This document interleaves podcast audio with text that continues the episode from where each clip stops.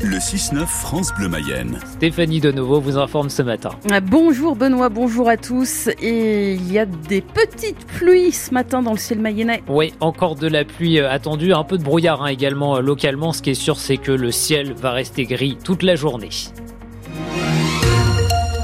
Le temps de la margarine au lieu du beurre, des cailloux dans les épinards comme le chantait Carlos, c'est fini. Et oui, les enfants se régalent aujourd'hui à la cantine. Les chefs cuisinent désormais local avec des bons produits qu'ils ont d'ailleurs fait goûter hier aux visiteurs du Salon de l'agriculture de Paris pour la journée de la Mayenne, à la plus grande ferme de France, Marine Clette. La cantine pour nos marmots mayennais, c'est surtout l'occasion de découvrir des aliments et puis d'adopter des bons réflexes. On essaie de les pousser plus sur les légumes que les féculents, par exemple, c'est hyper important. Hélène Garcia est seconde cuisine au collège de Lauriette à Cossé-le-Vivien. Les entrées, ça n'existe pas trop à la maison, on mange souvent que le plat, donc nous on leur dit, bah là vous avez le choix.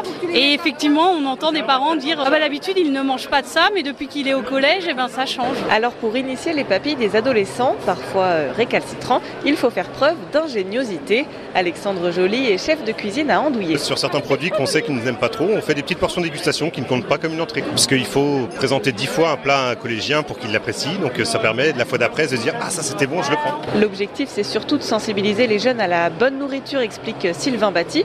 Et pour ça, il faut se lever de bonne heure. À 6 heures, les fours sont déjà chauds et partant d'attaque. Et nous aussi d'ailleurs. Il s'occupe de 240 élèves au collège Louis Launay de Landivy. C'est aussi pour qu'ils goûtent des vrais plats, pas industriels. Et c'est des futurs clients, hein, des restaurateurs, des, des producteurs. On entérine à vie euh, des, la production en Mayenne et je crois qu'aujourd'hui c'est important. En tout cas, les collégiens mayennais gaspillent très peu, entre 25 et 40 grammes par plateau. C'est l'équivalent d'une petite tranche de pain. Dans les autres établissements scolaires, on est plutôt autour des 200 grammes en moyenne. Et on trouve dans les assiettes des enfants à la cantine essentiellement donc des produits mayennais et euh, aussi hein, Bien sûr, on trouve euh, des pommes, des bananes et des fraises, puisque ce sont les euh, trois fruits préférés des Français. La pomme qui arrive en tête. Le classement des fruits et légumes préférés des Français vient de sortir. Pour les légumes, la carotte arrive en tête, suivie de la pomme de terre et des haricots verts. Le village olympique inauguré ce matin par Emmanuel Macron. Ouais, le compte à rebours est lancé. Dans cinq mois, près de 15 000 athlètes seront accueillis à Saint-Denis, en région parisienne. Mais avant ça, la Mayenne va déclarer sa flamme au JO puisque la torche olympique va traverser notre département. Elle passera notamment par Chaillon, c'est la commune de Michael Leroux. À 43 ans, il fait partie des 10 Mayennais sélectionnés pour porter la flamme, Chloé Martin. Sa vie, Michael l'a toujours mise au service des autres. Ça fait 20 ans que je suis soignant, pompier depuis 16 ans.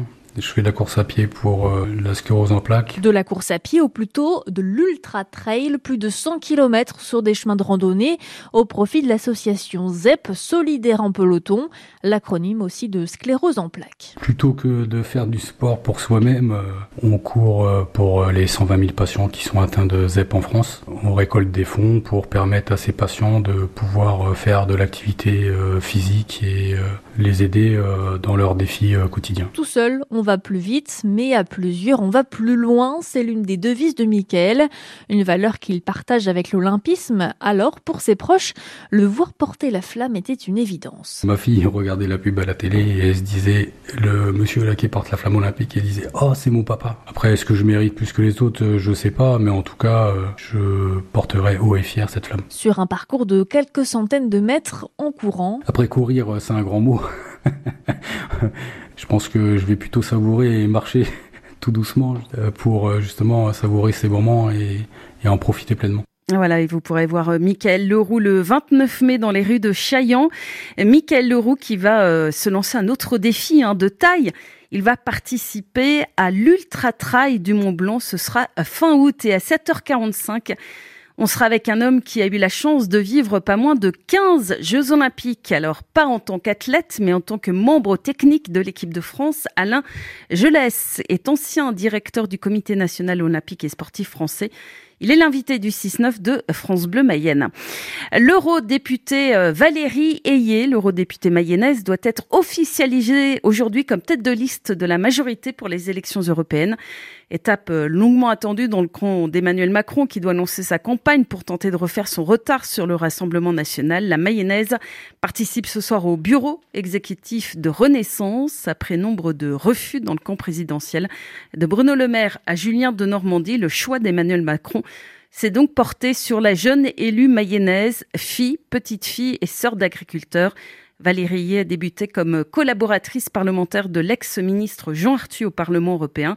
Elle a rejoint Emmanuel Macron en 2017 et a été élue députée européenne en 2019.